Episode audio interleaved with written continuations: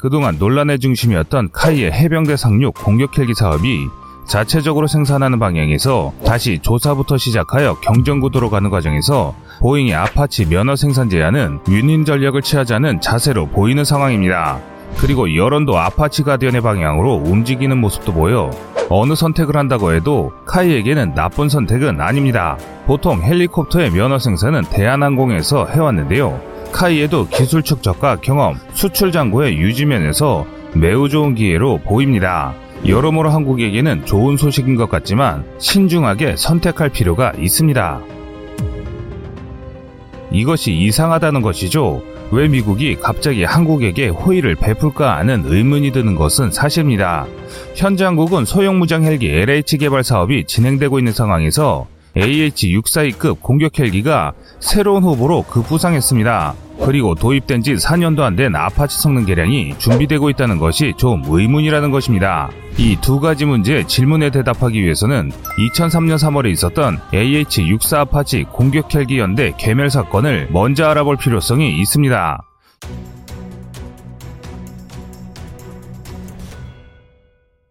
2003년 3월 이라크 침공작전을 개시한 미국 제5군단 사령관은 제11 아파치 공격연대에게 바그다드를 향하는 입구인 카르발라 지역을 지키는 이라크 메디나 전차사단을 타격하라고 명령하였습니다.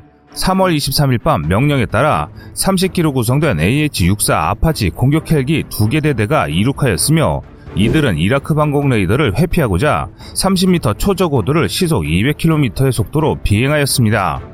이와 동시에 아파치 부대를 위협할 이라크 방공부대를 향해 제32 육군 전술 미사일 부대가 ATACMS 탄도미사일 26발을 발사하였습니다. 여기서 ATACMS는 300개의 자탄을 방출해 축구장 3, 4개 넓이를 파괴할 수 있어서 이라크 방공부대가 가장 두려워하는 무기였습니다.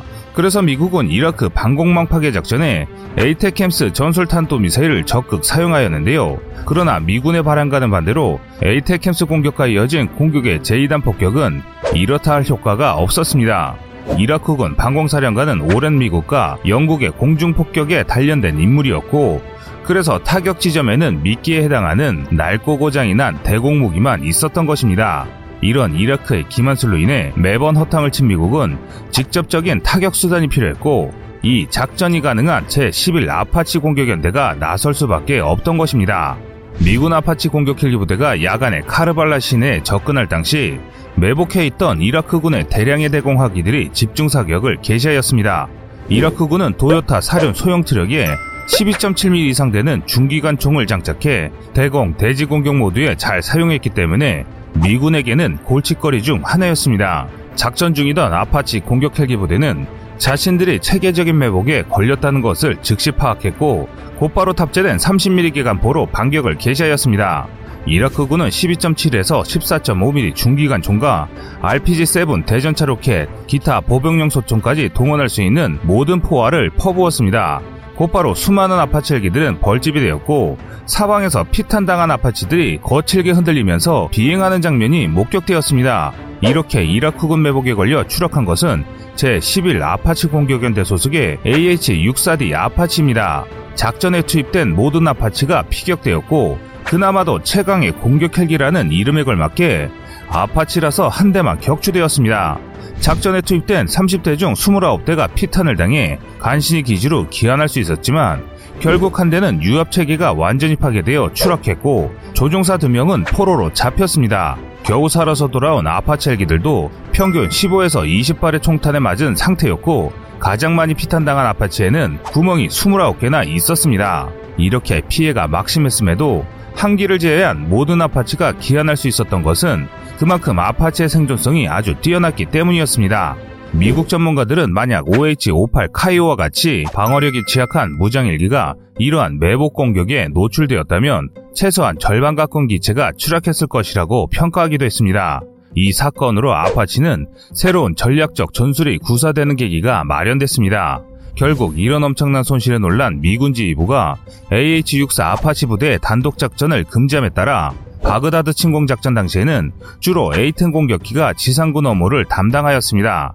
미국 육군 항공대는 2003년 5월에 이라크 전쟁이 1차로 종결되자 곧바로 제11 아파치 공격연대 괴멸 사건을 바탕으로 대책을 마련하기 시작합니다. 그 결과 새로운 AH-64의 아파치 가디언이 탄생했고 MUM-T라는 데이터 링크를 장착해 미국 육군이 보유한 다양한 무인기를 조종해 아파치가 침투하기에 앞서 작전 지역에 대한 사전 수색 및 정찰 작전을 실시할 수 있게 되었습니다. 현재 미국 아파치 부대는 MQ-1C 그레이 이글 무인 정찰기를 활용해 침투로에 대한 사전 정찰을 수행함과 동시에 MQ-1C의 최대 4발 탑재가 가능한 헬파이어 대전차 미사일을 사용해 적의 대공포 등의 위협을 사전에 제거하는 작전 개념을 사용하고 있습니다.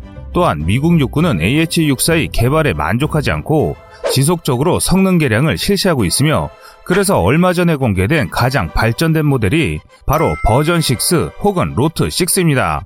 이로써 아파치 가디언 버전 6의 생존력은 기존과는 비교할 수 없을 정도로 향상됐고 무인기의 화력까지 더해져 배 이상의 무장력을 갖추게 됐습니다.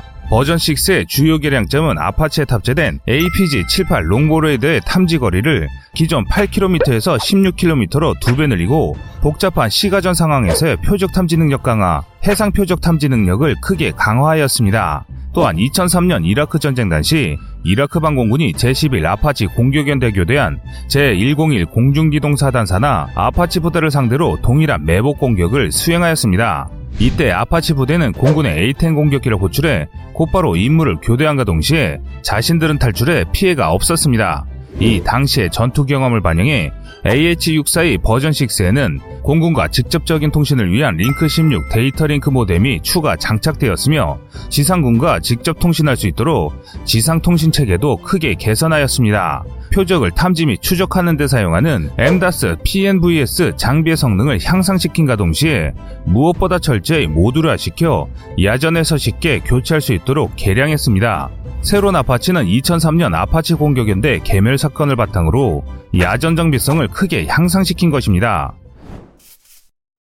JMR이란 원래 JMR FVL의 약칭으로 통합 다목적 미래형 수직 이착륙기 계획을 의미하는데요. 미국 국방부가 막대한 예산을 투입하여 미군이 현재 운영하고 있는 군용 헬리콥터 중에서 몇 가지를 완전히 대체하는 야심적인 프로젝트입니다.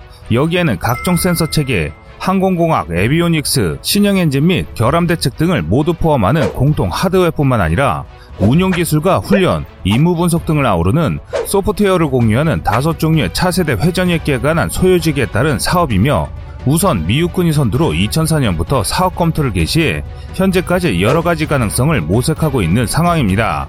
교체 후보 기종으로는 미육군의 범용 헬리콥터인 UH-60 블랙호크와 공격 헬기 AH-64 아파치 그리고 중수송 헬기인 CH-47 치누크 마지막으로 대체기 개발에 두 번이나 실패하고 노후화가 심각한 문제점이 있는 정찰 및 관측 헬기인 OH-58 카이오와 워리어를 대체할 차세대 V-톨기를 개발하고 있습니다. 이에 따라 미래형 수직 이착륙기 계획 개념을 세우게 되었는데 여기에는 신기술과 신소재 그리고 새로운 디자인을 도입해 기존의 헬기보다 훨씬 더 빠르고 멀리 비행이 가능하고 더 많은 탑재량을 가지며 보다 안정적이고 유지보수의 필요성을 낮춰 정비에 들어가는 시간과 운영비를 절감하여 궁극적으로는 작전 공원들을 끌어올리는 동시에 장내에는 군수지원 축소까지 요구하는 시스템으로 구축할 전망인데요.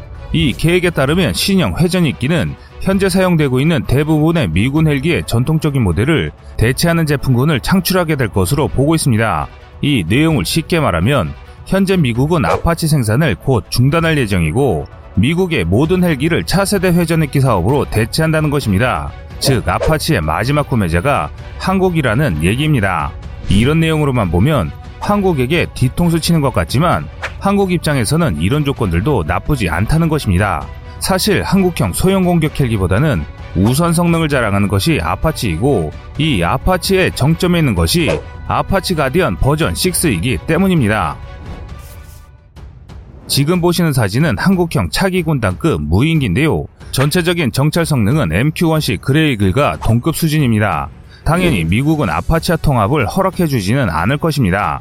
한국 육군은 제11 아파치 공격연대 괴멸 사건과 아프간 이라크 전쟁 당시 LAH와 유사한 방어력을 갖춘 OH-58 카이오와 무장 헬기가 방어력 부족으로 엄청나게 추락했음을 알고 있습니다.